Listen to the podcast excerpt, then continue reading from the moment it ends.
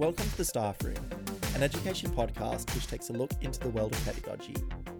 In this series, we meet educators far and wide to chat about teaching and learning and share outstanding practice. My name is Michael Royale, and I'm sitting here with Tessa Johnson, and we're coming to you from Corpus Christi College in Perth, Australia. In this episode, we'll be chatting about student engagement, mindset, and well-being with our special guest, Dan Haesler. Dan is an international keynote speaker, educator, writer, and consultant from Sydney, Australia.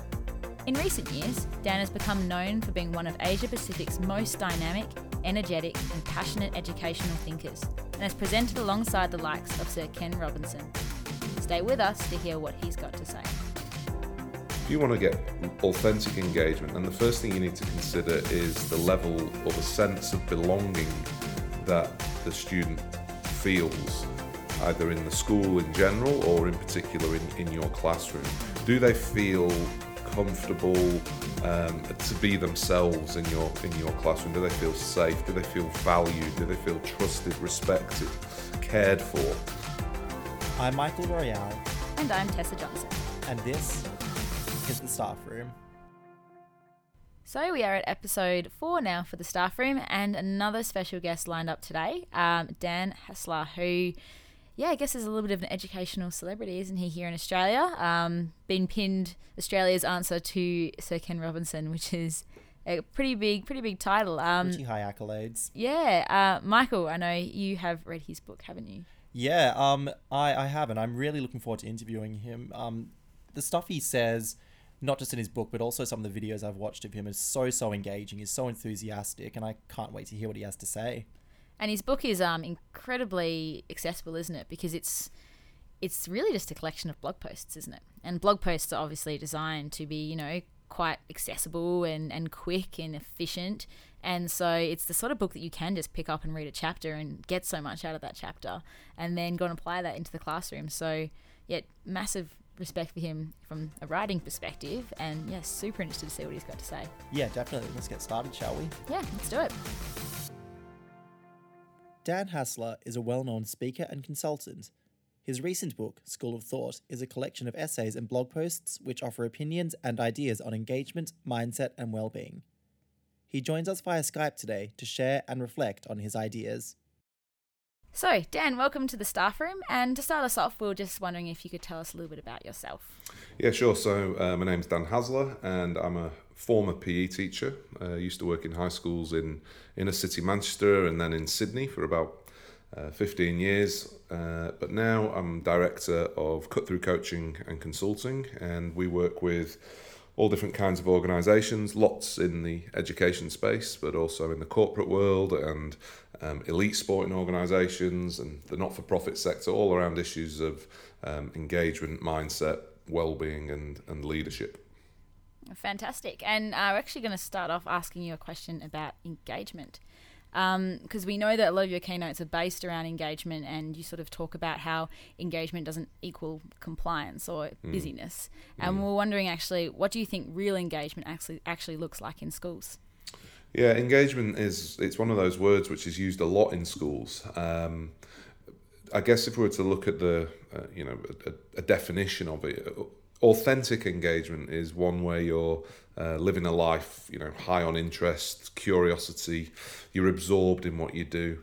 Um, the goals that you have are really meaningful to you, and, and you sort of pursue those with like you know real tenacity and determination, and, and, and the completion of those goals kind of you know it, it, it fills you with you know this real sense of achievement and it makes you feel better. It actually you know improves your sense of self self efficacy um, whereas a lot of what we see in schools if we're being honest you probably don't see that. You, you might see a lot of people doing stuff and a lot of work being done a lot of tasks being completed.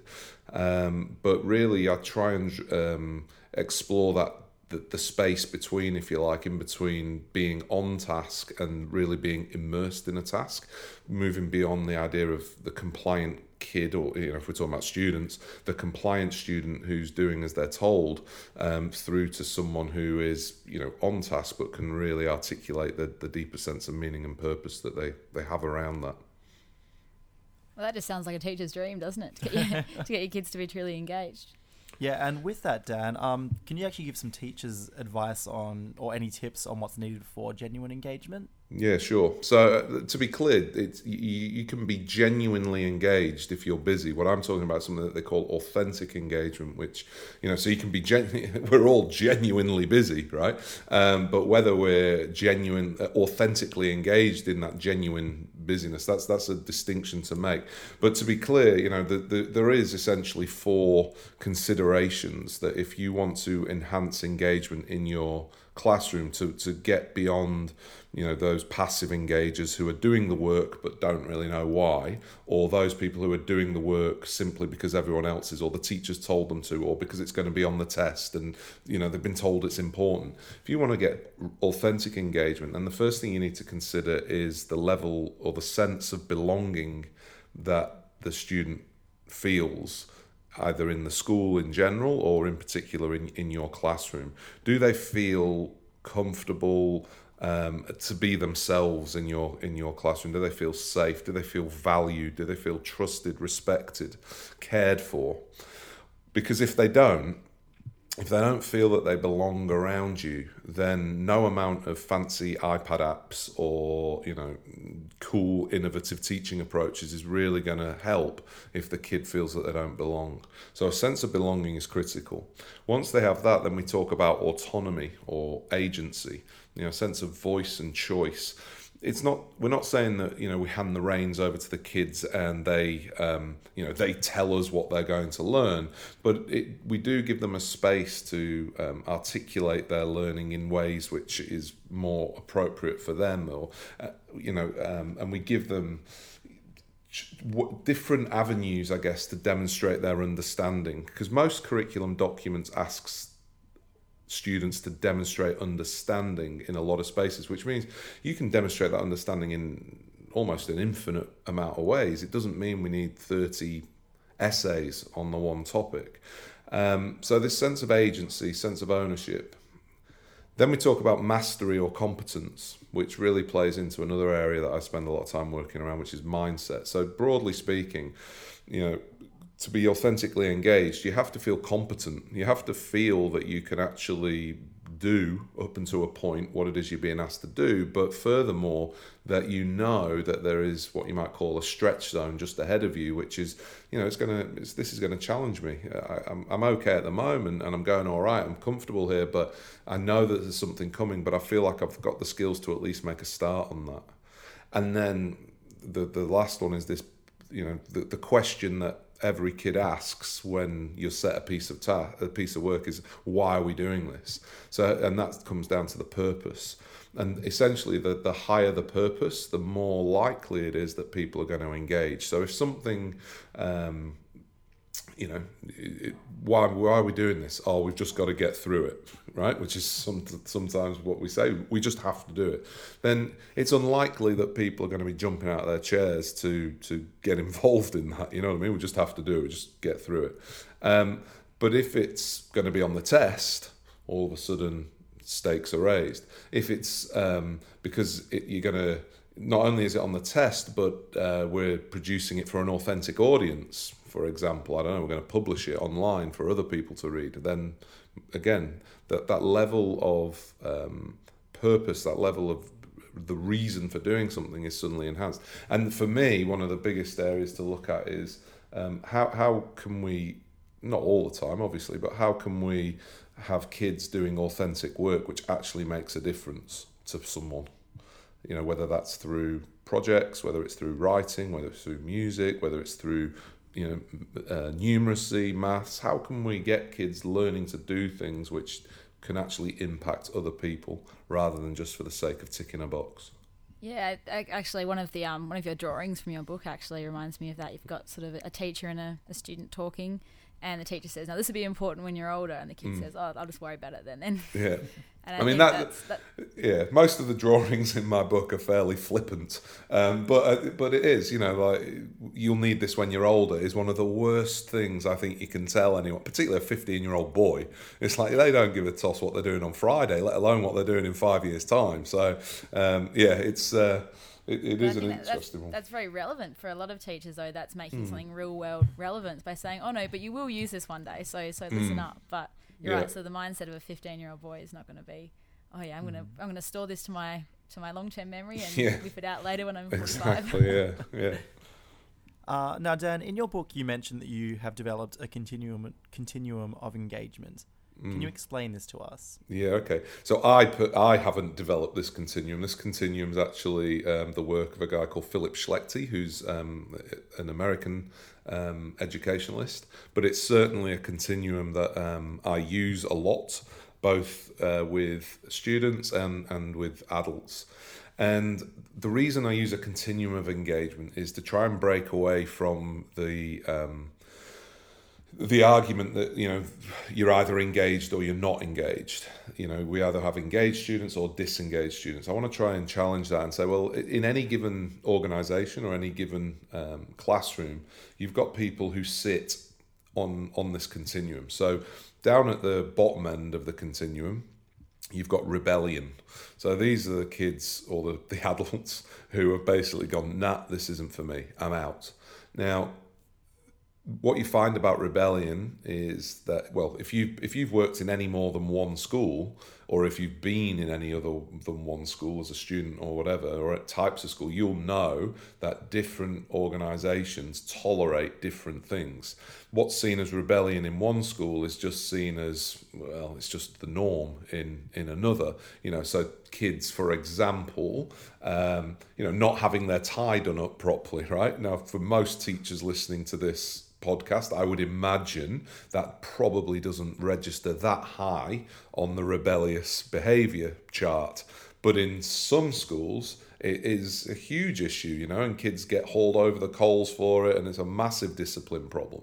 So, um, in other schools, you know, if a, t- if a kid tells a teacher to f off, you know, that's it, end of end of days kind of thing. Where in another setting, and, and in some settings I work, um, it, we don't see that as a discipline issue. We we see it as an expression that there's obviously some dramas, and whilst we don't condone, clearly to be clear here, I'm not saying we condone the language, but we know that by disciplining that kid or, or suspending that kid or, or sending them out of where, where we're working, that's actually the last thing that that kid needs. So this idea of rebellion, most you know, most of your kids aren't rebelling because if most of your kids aren't rebelling, then you don't have a school. So we, we tend to um, shift our, our norms depending on on our context.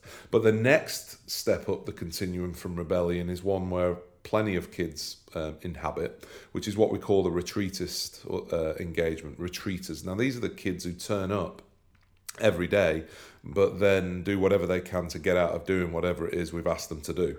You know, so as a PE teacher, I used to get all those classic excuses about forgotten kit and, you know, or um, didn't realise I had it, or the note, the injuries, all that kind of stuff. And today, you know, if your school um, is a BYOD, we've opened up a real can of worms because now kids are coming in and saying, oh, they couldn't log on last night or um, they saved it to the, the, the drive, but now they open up and, oh, it's not there. You know, which is curious because most of our digital citizenship lessons are around telling kids that, you know, you got to be careful what you put, put, up online because once it's there, it's there forever. You can never erase it. And yet somehow these kids magically find a way to put something up online and, and then it's disappeared. Um, convenient, so. Yes, of course, right? And so retreaters are quite interesting kids though because they tend to be really nice because they wouldn't get away with that behavior unless they were really nice. They, they're really good at playing people off and they've got great emotional intelligence usually.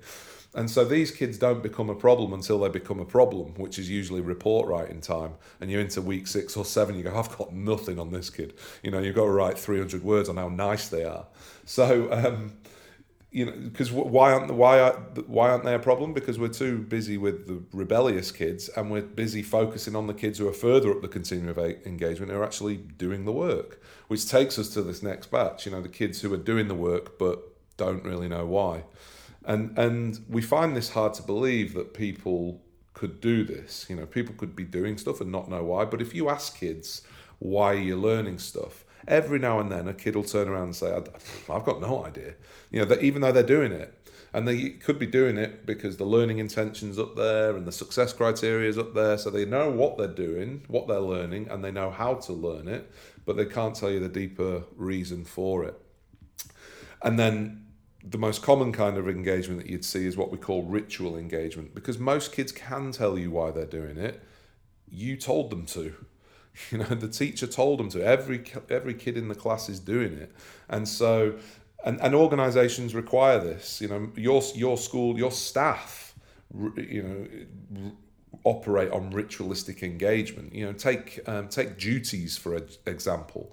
There's not too many teachers who go and see the teacher in charge of doing the duty roster and ask for more duties. You know, they they do duties because everyone else does. So recognizing that ritual engagement is the norm, but it shouldn't be the aim. The aim should be what we alluded to before, which is the authentic engagement, which is the one level up again. Because if we aim for that, and we only get ritual or passive engagement, then at least kids are still learning.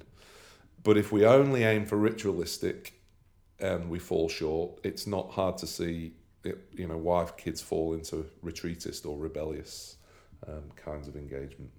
That's it in a nutshell, even though it's a very big nut. and um, I might make it even bigger here by asking this question, but um, with some of those lower parts of the continuum, especially the retreatists, how do you mm. get them up to the other stages of engagement. Yeah, I mean, I think so. Again, this idea of um, getting these kids and, and pulling them up, um, you know, and we talk about that quite a lot. You know, we we often focus on the kids who are struggling and pulling them up. And I often think, you know, this is that's done in hindsight. It's it's like a we retrofit our approaches to these kids once what we set out to do hasn't worked. And so, really, we need to. How do we reach those kids? Well, we start. We we start from the beginning and saying, okay, well, to what extent, you know, in our planning, to what extent in what we're doing here, does it allow for kids to enter? You know, we we talk about um, low floor, high ceiling tasks, or low floor, high ceiling. Um, learning experiences. And what that means is it allows, it's a low floor, meaning we can all get on board, but it's high ceiling, meaning that those kids who, if we're being honest, you know, can do what it is we were already asking them to do, well, there's still lots of space for them to explore and lots of things for them to uh, do because some of these retreaters, by the way, are quite able. They're just a little bit bored with whatever it is we're asking them to do. So, being mindful that we're not just talking about kids who struggle being in the retreaters, it can also be quite capable kids who decide to retreat because, to be honest, the work isn't, you know, that they can do it, right? Um, so, how do we do it? We we go back to that idea, making sure that um, we we they feel like they belong, that this is a place for them. We give them multiple um, ways of going about the, the work in terms of autonomy. I think things uh, like digging into mastery, using uh, strategies from formative assessment, that's a really good way to help kids see the progress that can be made and the progress that they are making. And then, of course, as I said, having a, a bigger purpose to it. If kids think they're just only jumping through a hoop because, well, we've got to and that's what it's all about, I think we sell ourselves quite short. So I guess, yeah, just coming back to that authenticity as well. Um, so we're going to move on to mindset now. So you are a big advocate for Carol Dweck's work on mindset. Um, can you tell us why you think growth mindset is so important for students and for teachers? Yeah, quite quite easily. There's too many people who think they can't learn anymore, or that they don't need to learn anymore, both adults and kids. And the problem with this is the kid, the people who decide they can't learn anymore typically decide that at around about, I don't know, six or seven years of age. So think of anyone listening, yourself as well there, you know, can call to mind something that you suck at. Think of something that you're at, you know, you're just not just not musical or just not sporty or just not good with numbers or I'm not a people person or I'm shy or I'm no good at public speaking. Chances are, if you're an adult, you've not only just come to that realization you know, it wasn't at university that you discovered that you weren't creative. Most of us come to these realizations when we're six or seven. You know, most of us who can't sing at 35 basically you know realized we couldn't sing when we were seven when when the teacher just asked us to mime you know? And so we need to recognize that people opt out of things far too early right? And that's usually down to the way in which they've been received uh, been getting their feedback right from teachers or parents or whatever but the other side is those people who don't think they need to learn anymore because they've got it down pat, you know. And maybe people listening have got colleagues who, for want of a better word, just think they're the, you know, they're, they're the gurus and, and they're not keen on feedback. They don't go looking to challenge themselves. They've worked out what works and they're sticking to it. And so that, in a nutshell, is why I'm an advocate of growth mindset thinking because it challenges that that, that way of thinking. It challenges the idea that I can't or I don't need to get better, uh, regardless of your ability level.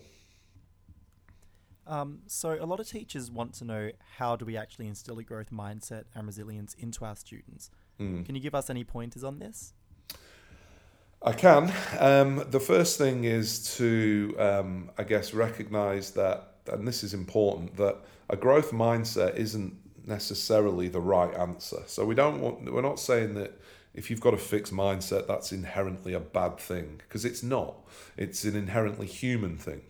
What we're saying is that when people are have are having a, have a fixed mindset about something which holds them back either personally or professionally that or, or academically that's where we probably want to get in there and, and challenge some of these things so there's the, there's basically five things that I think schools need to consider when you know because that's the, this is the thing at the moment. They want all their kids to have growth mindsets right? So these are the five things to consider. The first one the, the adults um, the teachers have to explore the, uh, mindset in their own context.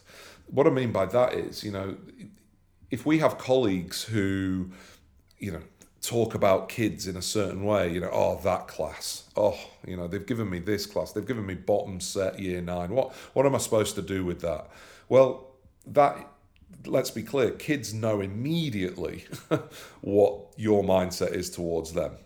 And there's a interesting research called Pygmalion in the classroom, where which basically talks about, and this is particularly true of younger kids, um, that they will tip, kids will typically rise or fall um, based on the expectations that the adults have of them.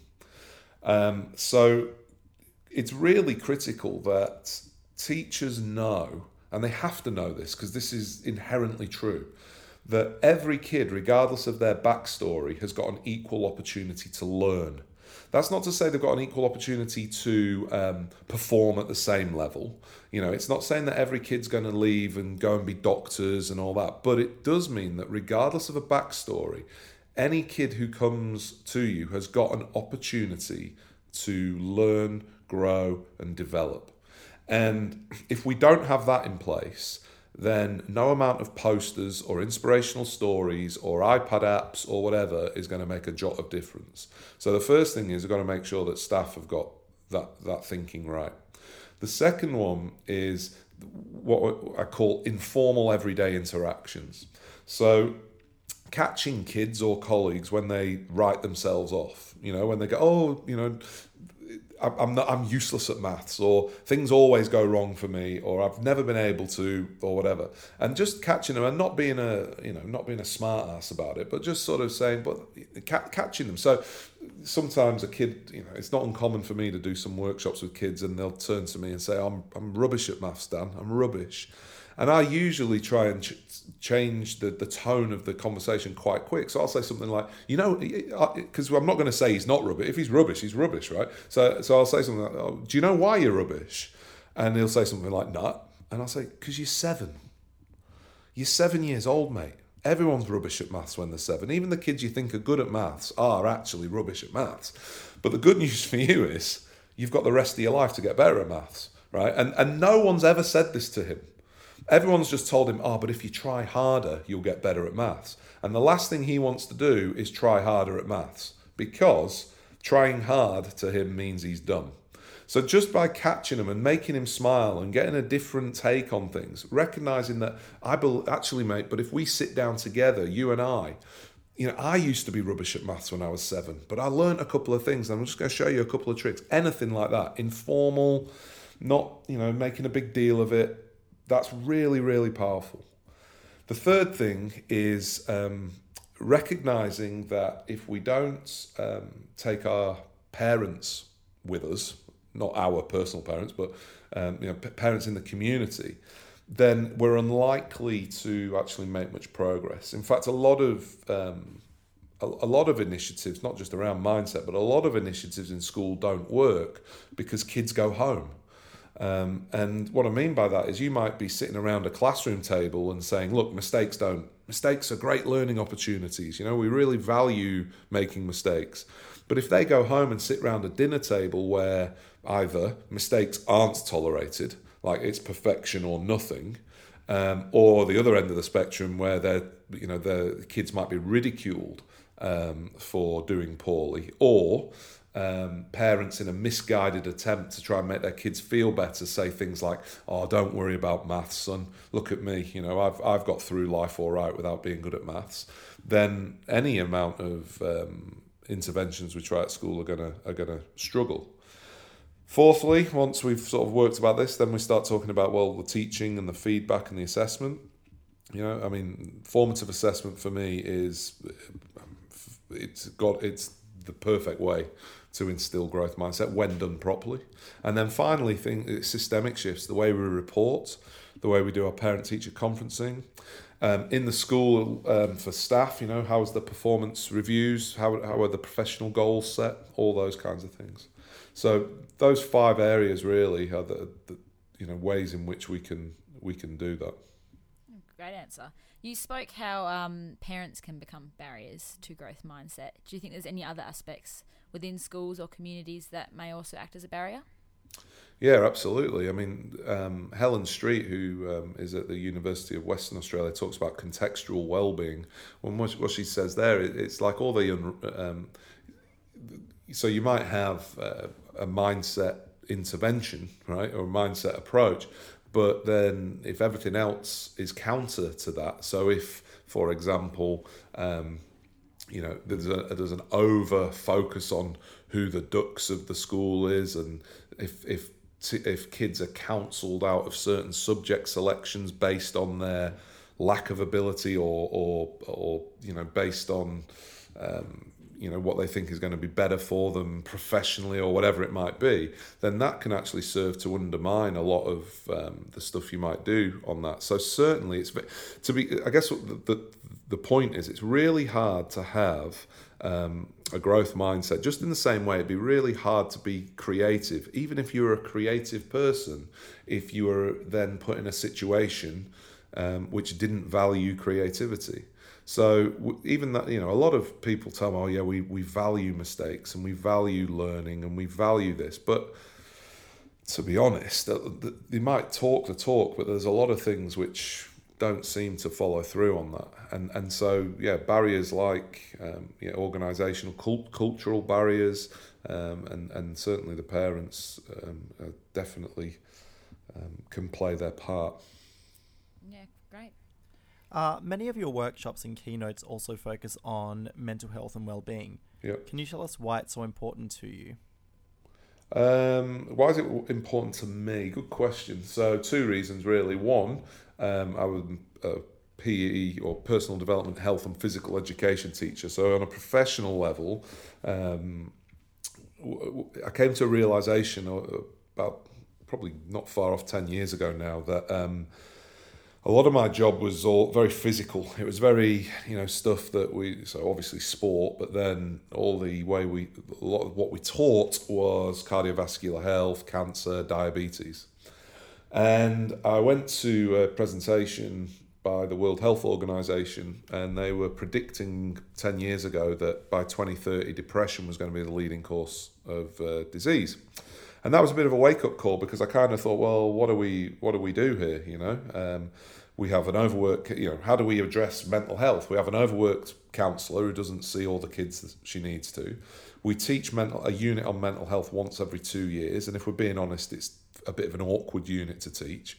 Um, and so every now and then we get a motivational speaker in to perk the kids up, and I, I didn't think that was um, enough to be honest. So I got this scholarship off the government to look at depression in in, in schools, and that really took me on this journey. That that was actually looking back the start point for me getting into this space and looking how engagement mindset really plays into uh, well-being. So that's on the, the professional um, sense, but then on a personal sense, and this would be the same for everyone listening. Everybody knows somebody who is struggling with mental well-being, and you know I'd been given an opportunity to learn more about it. I'd also been given an opportunity, a platform, if you like, whether it's through my blog, podcasts, presentations, workshops, you name it, to, to talk about it. And I talk about it in a way which I hope isn't co- confrontational. It's not, you know, it's not, um, I'm not a psychologist, so I'm certainly not talking about it from a psychologist or mental health professional point of view, but really just talking about those everyday behaviors that we can choose to, to do in order to um, enhance not only the well-being of ourselves but those around us and, and the kids that we teach. The reason it's really, really important now is that the World Health Organization got it wrong when they said it would be the biggest by 2030. Uh, they put a press release out in March this year saying it, it already is.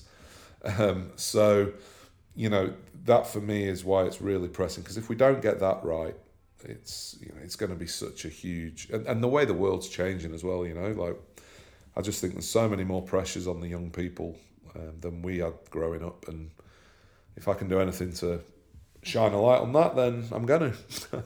Yeah, definitely. I think Even... the other big one is anxiety, isn't it? We were just mm. having a conversation earlier today about you know anxiety and how so many kids seem to have sort of diagnosed anxiety now, and mm. um, why? So why do you think that is, has become so prevalent as well? Yeah, I mean, as I said, just said, I mean, I'm not a mental health professional, so there's probably people with far better qualifications than me. But for, from um, from the common sense point of view, as opposed to a medical point of view, I would suggest that um, we expect a hell of a lot more of our kids than than um, than was ever put on me. And I don't mean that, you know, I, I say that that might sound strange, but we expect them to be able to handle all the all their technology. We expect them to handle the fact that you know they're watching um, constant news feeds and information and and then they're trying to balance that with this you know workloads and the fact that they're carrying the hopes of our nation in the education race on their NAPLAN shoulders. And then now we're telling them that you know what even if you do well chances are a robot or someone in you know another country is going to take your job and and you're going to have five careers and there's jobs that don't exist and ah you know and then and then add add to that you've got to you know you've got to diarize all this date almost minutely on your social media feeds and you, by the way you've got to look good on your social media feeds that's why we've given you filters and you know i just it's i, I reckon it's pretty tough growing yeah, up at the moment just listening to that you know there's so much going on for a kid i mean i yeah. when i was I can't even remember when I was 14 or 15. I can't remember worrying. Obviously, you worry about teenage angst, right? But we didn't have all the other stuff to worry about. We were just worrying about what music, we, you know, and what group we should fit in with, and you know, should I cut my hair or not? Because what's cool or whatever. But this is everything's now amplified exponentially. It's um, yeah, I, I, I, don't know. It's whilst to be honest, whilst I don't, it's fantastic. I reckon it'd be fantastic to be growing up in this era as well. But so long as you've got the appropriate support, guidance, and and of course that's probably one issue where where we don't have because as parents, you know, we didn't grow up with this, so it's our advice is pretty narrow. I would suggest. Mm. Uh, it's great that you are creating a dialogue around a lot of these uh, issues that are facing students and also people in general, I suppose. Though, um, but also, what steps can students and teachers take to improve well-being?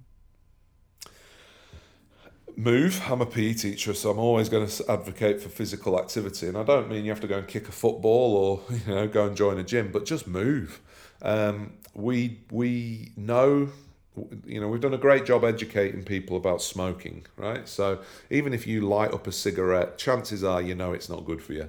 There's very few people in Australia who light up a cigarette and you know they're, they're, they're unsure as to the health issues surrounding cigarettes. So they're making a conscious decision and they're going, "Yep, I'm going to do this, but I like it, so I'll worry about the the ramifications down the track."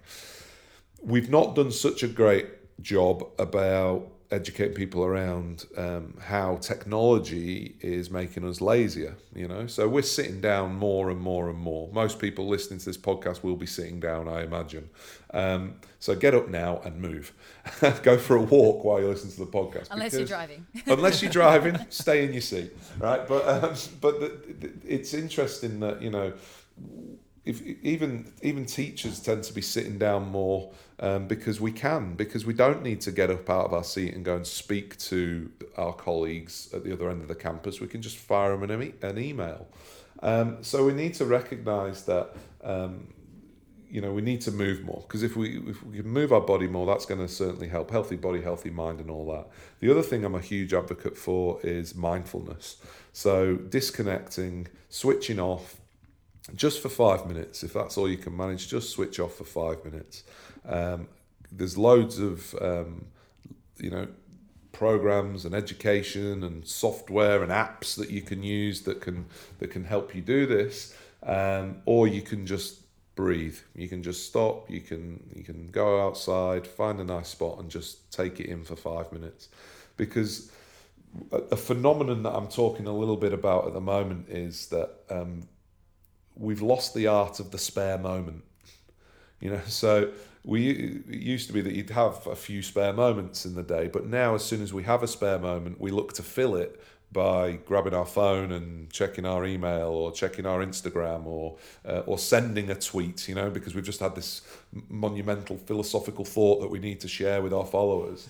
Um, and so I'm actually trying to bring back the spare moment and, and keep it spare, you know. So for me, what I do is I very rarely will you see any online activity from me after say half seven, eight o'clock at night, usually earlier, because I just switch my phone off now. Um, I don't I don't feel the need to be connected as much in the same way um, as I used to. And the irony of that, of course, is I'm far more connected to the people who really matter to me my kids, my missus, you know, and my family and my dog, right? So I'm far more present in the moment because I'm not worrying about how many people like the fact I've just shared a funny meme or a, a you know a, a wonderfully philosophical thought.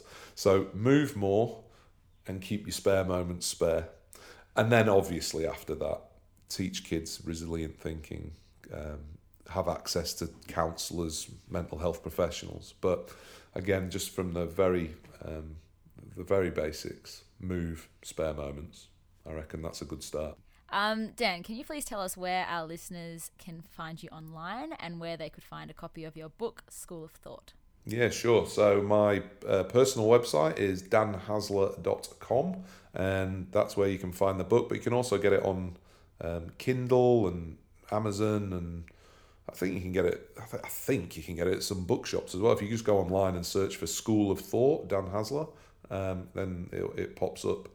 Um, yeah, and, and I should say all the profits from that book um, go to the Indigenous Literacy Foundation, who go to uh, remote areas of Australia, um, delivering books and programs to some of our hardest to reach kids. And so far, the sale of School of Thought has raised, I think I'm right in saying, just around about thirty thousand dollars so far. Wow, so pretty uh, pretty happy with that. So if you can jump on board, uh, I'd I'd love it. Thanks. yeah, that is amazing. Um, well done, Dan. Um, and look, thanks so much for joining us. I have just taken so much away from that. I think you've described about three of my classes I've had, a, a few kids I know individually. So I think all that's just resonated so well.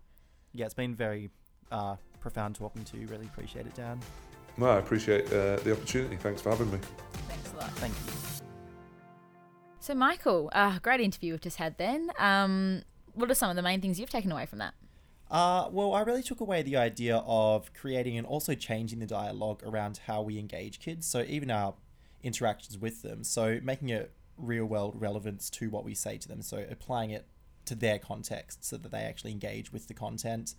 Um, and I also liked the idea of, once again, actually having a dialogue around certain things like well being, because, like Dan was saying, it's definitely more of an issue in modern society, except it's something that seems to be very much, you know, almost an afterthought. Like people don't want to talk about it. Yeah, and I think things like with anxiety, you ask any teacher, at any type of school, whether it's, you know, rural or low socioeconomic or high socioeconomic private, they're all going to agree that, you know, anxiety is this issue that has come up like never before. And yeah, I, I, totally agree with him. It does just come down to well-being and the sort of environment that our kids today are placed in. Yeah, exactly. Um, what about you, Tess? What did you take out of this interview? Oh well, look. As well as that, I think, um, particularly when he was talking about those challenging classes that you really don't look forward to, and you know, we've, we've all heard people say it like, oh, now I've got my year tens next, or I've got my year nines next. Um, but actually trying to change your own mindset there because yeah, he's right. I think the kids would be able to pick up if that's the way that you're entering the classroom and that's the mindset that you have. And yeah, just trying to make them feel safe and respected and valued, and the way that that has such a big influence on their engagement. And so, yeah, if, they, if they're not feeling like you respect them, um, then they won't be engaged. Yeah, so. exactly. So it's us as teachers to essentially set that tone if we want to see that growth mindset instilled in the kids as well. Yeah, that's right. Thanks so much for listening to the Staff Room. And thanks to our guest, Dan Haesler. If you would like to follow us on Twitter, my handle is at Michael underscore Royale, and Tessa's is at Tessa underscore Johnson 2. Please make sure you subscribe to our podcast on either iTunes or Stitcher. And feel free to leave a review to give us any feedback on this show. This has been the fourth episode of The Staff Room. Listen out for episode 5, which will be available shortly. I'm Michael Royale. And I'm Tessa Johnson. Until next time.